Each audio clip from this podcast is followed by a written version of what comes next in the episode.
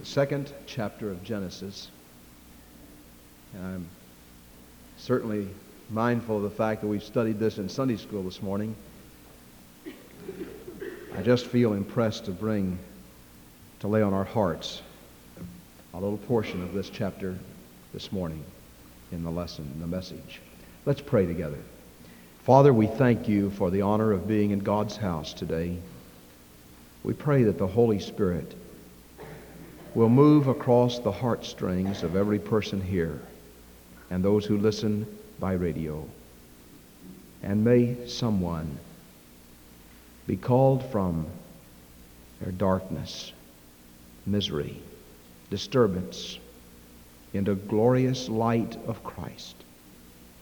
May this be the beginning of days for someone here today. Lift loads and brighten the road. And Father, may the Holy Spirit of God do His work of making alive the Word and bringing conviction to the lost and comfort to the saved. In Jesus' name, amen.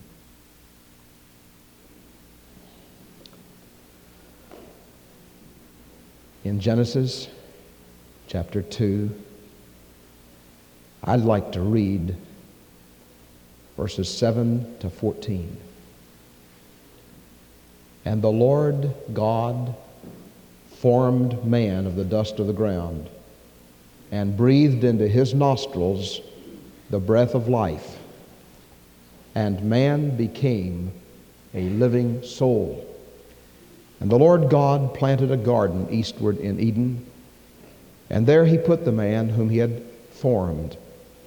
And out of the ground made the Lord God to grow every tree that is pleasant to the sight and good for food, the tree of life also in the midst of the garden, and the tree of knowledge of good and evil. And a river went out of Eden to water the garden, and from thence it was parted and became four heads. The name of the first is Pishon. That is it which compasseth the whole land of Havilah, where there is gold. And the gold of that land is good. There is bdellium, the onyx stone. The name of the second river is Gihon. The same is it that compasseth the whole land of Cush. The name of the third river is Hiddekel. That is it which goeth toward the east of Assyria. And the fourth river is Euphrates.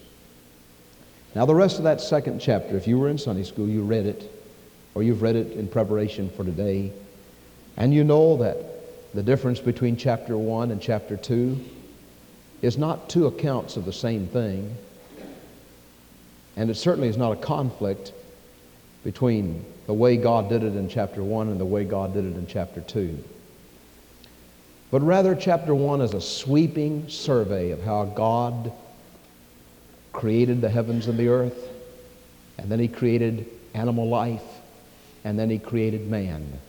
And the word bara in the Hebrew appears only three times as a creative act of God in Genesis 1. All of the other things He made from existing things, existing material. He said, "Let there be light." That didn't mean He created the light. It had already been created when He created the sun and the moon and the stars and created the worlds, the universe. But He said, "Let it appear." Same way with the sun and the moon and the stars and all the other acts of chapter 1. Three creative acts. One of those is the crown of creation. In Genesis 1, 26 and 27, the Lord God said, "Let us make man in our image." And then in verse 27, so God created man in His own image. In the image of God created He him. Male and female created He them. And that word bara appears again. That is, God made or created or breathed into this man whom He had formed from the dust of the ground that which was part of God. And man couldn't get it from any place else. He couldn't get it from the animal world. He couldn't get it from the plant world. He could only get it from God. And that's what Genesis 2, verse 7 is saying. The Lord God formed man of the dust of the ground and breathed into his nostrils the breath of life, and man became a living soul. Now that's not said about the plants. That's not said about the tigers and the elephants and the cats and the dogs. It's only said about man.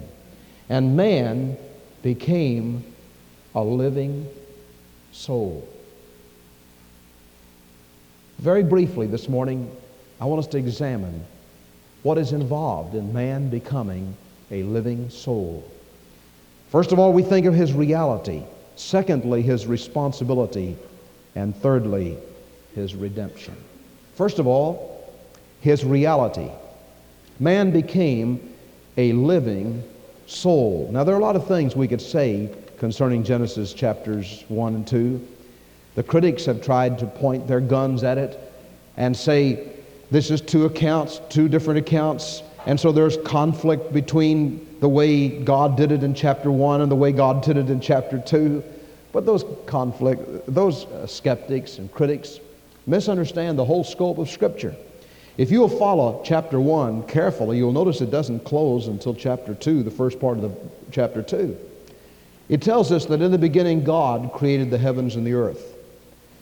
And there was a void and vast darkness over the face of the deep, and the Spirit of God moved upon it all, and God said, let there be light, and so on and so on, all through these 6 successive days. And on that 6th day, the last part of that 6th day, God said, let us make man in our image. And so God created man in his own image. In the image of God created he them. Male and female created he them. And the image of God in man was not his eyes and nose and ears and hands and face and all that. Why, that would have been to make man in God's image. But to make man, that would have been made to make God in man's image. But to make man in God's image meant that there was something about man that was like God. And that was not true of the tigers and the elephants. That was not true of the cats and the dogs and the mice. There's nothing in them that's like God, except the fact that they have animation and they have life. But they are subservient to man. The plant life is subservient to the animals. They were given for vegetables and herbs for the animals to eat. The animals were given for man to take care of. And from the animal life, man gets his sustenance. But man was given for God. Man was given to this earth to take care of the earth, to take care of the world, to be, as it were, in this earth, a representative of God to the cats, to the dogs, to the animals, to the plant life, to the earth, to the farms, to everything, and to the sea, and to the space, so that everything man does with his hands, does with his mind, does with his very being, can be blessed of God. I've heard people say, do you think it's right for man to go to the moon? Is it right for man to go out there and send a spaceship out to see what Jupiter's like and what Mars is like? Is that right? Is man meddling in things that he doesn't have any business meddling in? No, I disagree with all that. I think God has given to man the assignment of exploring this universe and finding out all of its hidden secrets under the authority of God. The problem comes when man scraps God and says, God, get out of the way. I'm going to play God. I'm going to do what God was doing, and I am the God of this universe. It's all wrapped up in a poem that was printed a number of years ago. I am master of my fate, I am captain of my soul. From the center all round to the sea, I am lord of the fowl and the brute. That man that was exiled on the isle thought he was in charge of everything, and he thought he was captain of everything, until he discovered that he too had a captain. There is not one of us who can arrive at a point where he supposes that he is captain of everything and has to report to nobody. Every one of us has to give an account of himself before God, because God made us. Now, We could talk about the supposed conflicts between chapters 1 and 2, but if you really focus in on chapter 1, you notice that it climaxes at the beginning of chapter 2 when God rested. He ceased from all of his activity, and he said, this is the Sabbath day. This is the Sabbath day, and Jesus said the Sabbath was made for man, not man for the Sabbath. And then in chapter 2, God focuses in on man. In the beginning, he gives a great sweep of everything he's done, all the creative acts, all of this world made by God. And then in chapter 2, he says, I've created man. Now I'm going to show you all about man. I've created him to be my representative in the earth. And I've breathed into him the breath of life. And then God planted a garden, and God made a woman. And he said, all of this is for your satisfaction so that you can, by my authority, rule the world. Under the authority of God. Now I want you first of all to notice the reality of man. God breathed into man the breath of life, and he became a living soul. We read an interesting verse in 1 Thessalonians chapter 5, verse 23. The very God of peace sanctify you wholly, and I pray God your whole spirit and soul and body be preserved blameless unto the coming of our Lord Jesus Christ. There and in other related passages in the Scripture, we have a hint that man was made as a trichotomy. He was made as body, soul, and spirit. His body is his biology. His soul is his psychology. His spirit is his God consciousness. Now, the plant life has a body. That's its botany. The animal world has a body and a soul. The body is its biology, and the soul is its self-consciousness. You take a dog or a cat or some animal. They have self-consciousness. And from time to time in the Word of God, the word soul is used to refer to the self-consciousness of animals. For instance, Abraham came out of Ur of the Chaldees, and then he went into Haran. And while he was in Haran, he and his wife had children, and or at least his servants had children, and he had obtained a lot of children, a lot of servants, and a lot of animals, a lot of herds. And when they came out of Haran, the Scripture says, Abraham came out of Haran, and all of the souls that came with him, talking about his animals and his servants and all of his herdsmen and all those people, and it gives a number of how many came out from Haran. And it says those were the souls that came out.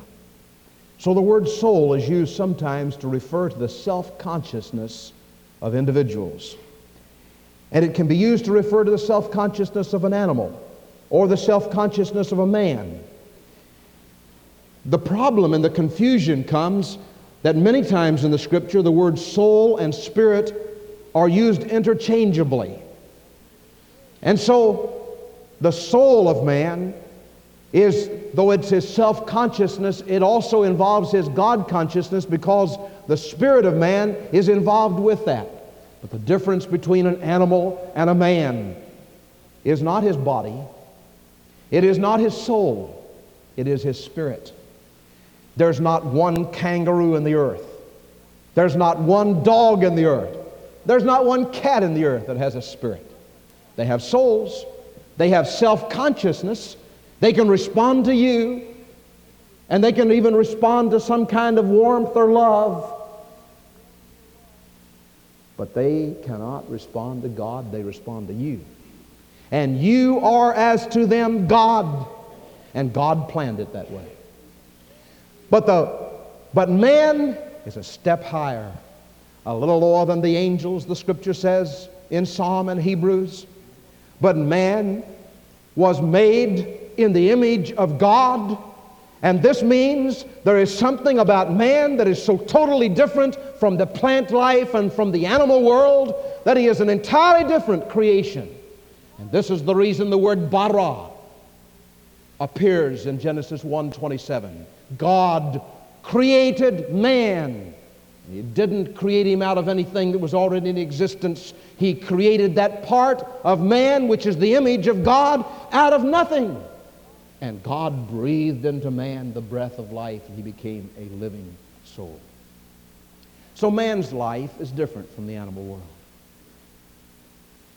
This is his reality. He is body, soul, and spirit. And as the spirit of man, he is in the earth as God. And you know, this plays into our ego. This plays into our selfishness, self-centeredness. And it wasn't very long until Adam, remembering that he was over the animals, and he was over everybody else, and God had put a tree in the midst of the Garden of Eden, he said, "That tree is the tree of knowledge of good and evil. Thou shalt not eat of it, and the day you eat of it, you're going to die." And it wasn't very long until Adam said, "Well, I'm in charge of everything.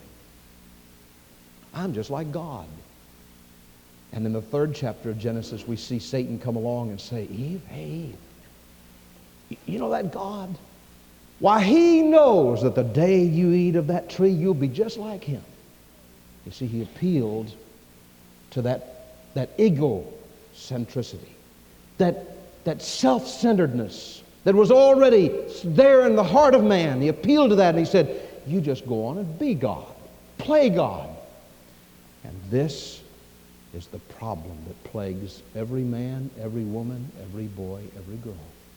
We want to pretend like we're God. We want to take matters in our own hands and be God. I want you to see next not only his reality, but his responsibility. God formed man of the dust of the ground and breathed into his nostrils the breath of life. Man became a living soul. I heard about a little boy who was playing in his home, and his mother and daddy had taught him that God made man from the dust of the ground, and he was playing around the house, and he looked under the bed and saw some dust there. He said, "Mama, did you say that man was made from the dust?" She said, "Yes, that's right." "And did you say that man's going back to the dust?" "Yes, that's right." Well, the little boy said, "Mama, somebody's either coming or going under that bed in there."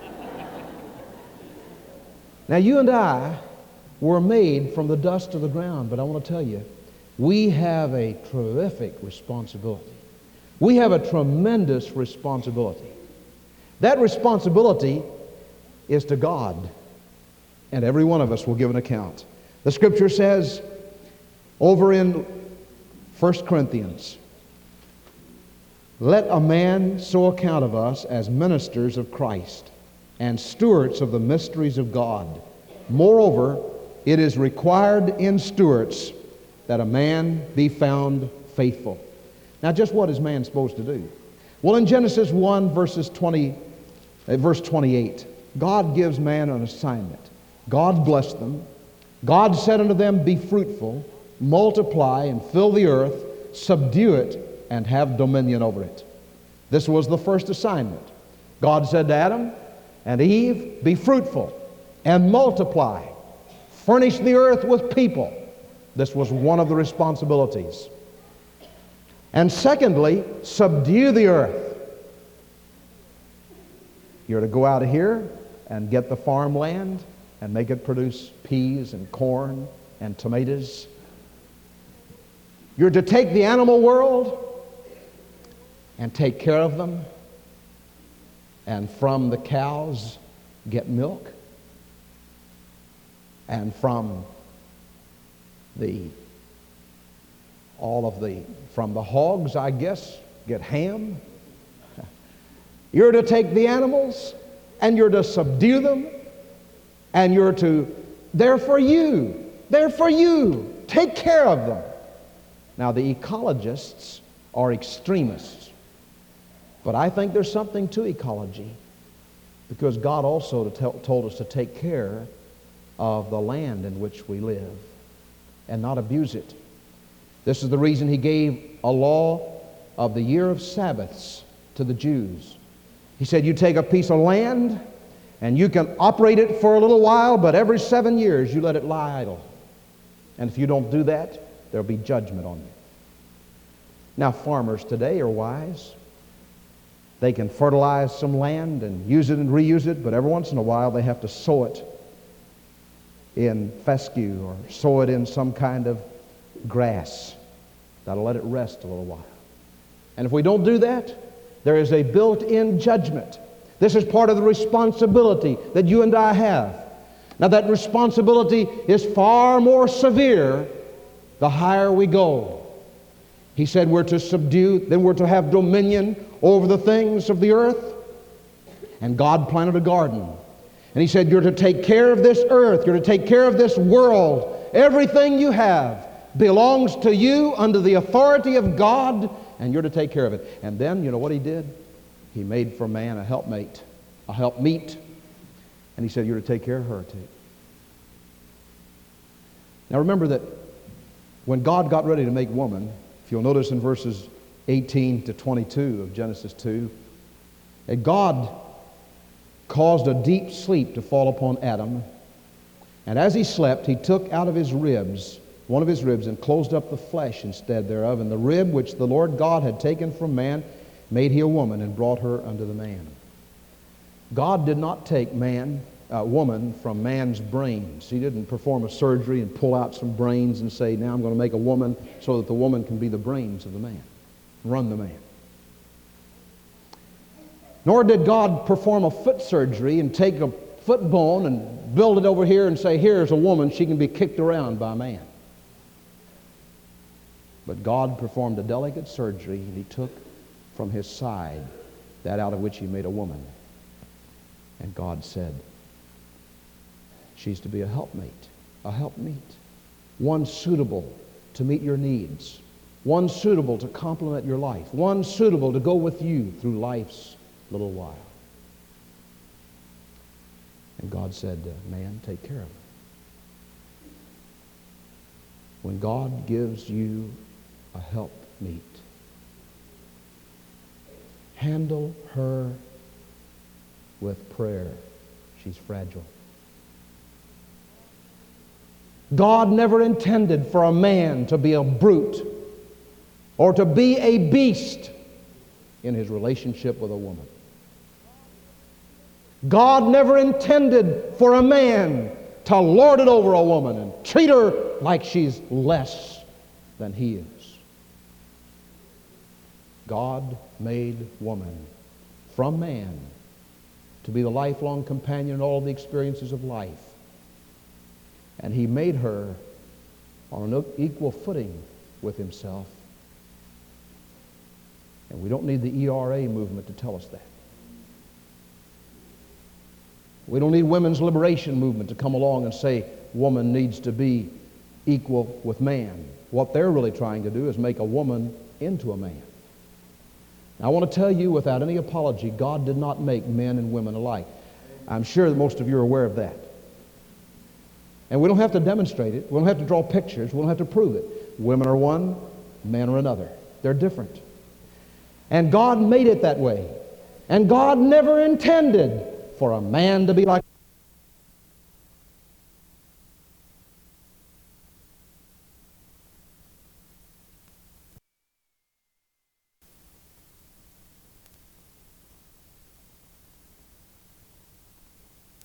Dobbins, a great man of God. I'll never forget what he said. He said, there are two things I hate. Now, he was sort of a British brogue, and he said, there are two things that I hate. One is a monish woman, and another is a womanish mon. God never intended for a man to act like a woman. They used to call that a sissy. But they don't do that anymore because there are so many sissies around that they've filled the ranks. God never intended a woman to be like a man. They're different. They look different, act different, walk different, talk different, dress differently. I've been interested in some of the clothes that some of our people wear. You know, a few years ago I never had to preach on a thing like this. Some of you say, well, preacher, you've gotten sort of fanatical in your old age. And I'm 48. I've got gray hair. It looks like I'm 78. But I want to tell you something. 20 years ago, 15 years ago, 10 years ago, I didn't have to preach a thing like this. I didn't have to say, now, boys, don't look like little sissies. Don't wear your hair long. No boy wanted to wear his hair long. They all wanted him cut because it was a shame for a boy to have long hair. How many of you men remember when you were a boy and that was true? Lift your hands. Certainly it's true.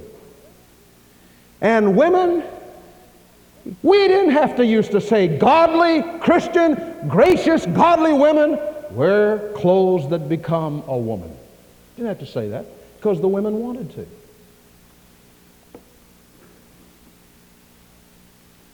God made men different from women and women different from men. And he intended them to be different, not to try to be as much alike as they can. And the big problem with the ERA movement is not trying to earn respectability for a woman. She has it. It is not trying to earn equal footing for a woman. Praise God, she deserves it. But it is trying to make a woman into a man. And that is an abomination to God. God never intended it. Never intended it. You see these women climbing these telephone posts around town? See a woman officer riding all night in a car with a man officer and they're not husband and wife? God didn't intend that. And you don't have to have a job like that. Men are one and women are another. And God had it from the beginning. And if we'll go back to the basis of the Word of God, we'll not have so much problem. Now, you may not like this. That's all right. Didn't ask you. I love you. I just want to preach what the Word of God is saying. Man has a responsibility, and that responsibility is to take care of this world that God made for us. And in Ephesians chapter 5, I want to just let us in on a beautiful portion of Scripture. Listen to what God says. Husbands, love your wife, even as Christ also loved the church and gave himself for it, that he might sanctify and cleanse it with the washing of water by the word, that he might present it to himself a glorious church, not having spot or wrinkle or any such thing, but that it should be holy and without blemish. Incidentally, wives, the Bible doesn't tell you to love your husband. Isn't that funny? The Bible says, husbands, love your wife. Doesn't say, wives, love your husband. You know why it says that? Because the husband, the man, is the aggressor. It isn't right for some girl to call up a teenage boy all the time, be calling him all the time. If you've got a teenage girl, don't let her do that. The boy, if he's got any salt in him, any sense, and if he's worth anything, he'll do the calling. And if he hadn't got enough in him to call, girls, you better leave him alone. You'll be unhappy all your life. You're the one. The man is the aggressor, not the woman. God never intended it the other way. And this scripture says, husbands, love your wife. And do you know why it says that? Because when a husband loves his wife, he awakens in her that which responds to his love, and she has a nature that turns toward her husband. God made it that way. And if it isn't that way, there's a perversion of it. God made it that way. But it does say, wife, submit yourself unto your own husband as unto the Lord. For the husband is the head of the wife, even as Christ is the head of the church, and he is the Savior of the body. Therefore, as the church is subject unto Christ, so let the wife be to her own husband in everything. God said that. And the wife is to be not an ornament, not a thing, not a piece of property that a man owns. She is on equal footing with him, but there is to be awakened in her that love that her husband awakens, and then she is to submit herself unto him. And if she doesn't do it, she needs to read the Word of God. There's either something wrong with the way that a man is awakening that love, or there's something wrong with her. And she's gotten her eyes off of God's plan and God's will for her life over somewhere else. And I want to just say this. It isn't in Scripture. And I want to be sure that you understand, I know the difference between Scripture and things that are not Scriptural. The Scripture doesn't say that at these factories a woman should not sit down and have coffee with a man. The Bible doesn't say that, but I want to tell you, I think it's dangerous. I've seen so much and heard so much in these years that I've been in the city of some woman that innocently sits down and starts telling all of her troubles and all of her problems to some man at work. And pretty soon, he listens. And she says, my husband wouldn't listen, so he'll listen. And some man goes out and tells all of his problems to some woman at work. Brothers and sisters, this is not God's will. That's the surest way to a divorce court. God never planned it that way. If you've got problems, find a counselor. Take your problems to a counselor, to a minister, to some family counselor. But don't take them to some man that's not your husband or some woman that's not your wife. God never intended that. God wants man to take care of that wonderful, cherished possession, his home. And last of all, because my time is up, I want to speak of God's Redeemer in a man's life. Man, from the very beginning, was going to have a Redeemer. Because in order for man to be a free moral agent, God had to create the possibility for man to be tempted. If man could never have been tempted, then he would not have been a free moral agent. If he could have never been tempted, then he would have just been a puppet on a string. But God said, no, I want men to serve me because they love me, because they want to serve me. God never makes slaves out of anybody. There are no draftees in the kingdom of God. They're all volunteers. No draftees at all. God never comes back there and conscripts you and makes you get in his army. But he does hold out his arm. He does hold out his hand and say, all day long have I held out my hand to you. And so God created in the very beginning the possibility for man to sin. And when man sinned, there was already, because of God's great foreknowledge, there was a cross in the heart of God. And God planted not only a tree in the Garden of Eden, he planted a tree on Golgotha's hill 2,000 years ago. And on that tree, his only begotten Son, the Lord Jesus Christ, came.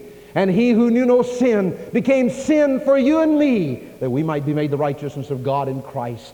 And man's Redeemer from the pre-council rooms of eternity gave his life on that cross, that whosoever will come to Jesus by faith would not perish but have everlasting life. Have you failed in your plan of your storm-tossed life? Place your hand in the nail-scarred hand. Has your life all been messed up? Have you looked around and you've said, oh, I've missed God's standard. I've missed God's perfection. What will I do? What will I do? Go to Calvary. Quickly go to Calvary. There at Calvary, the blood of Jesus Christ, God's Son, cleanses from all sin.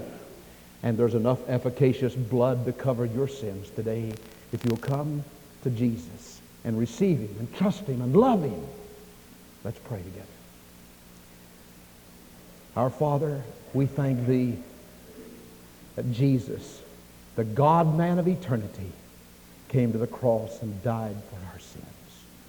Oh God, may the Holy Spirit of God touch people's hearts. And somebody who has never been saved, come to Jesus today. And somebody who has just failed in life's storms and battles, and they bear in their body the battle scars.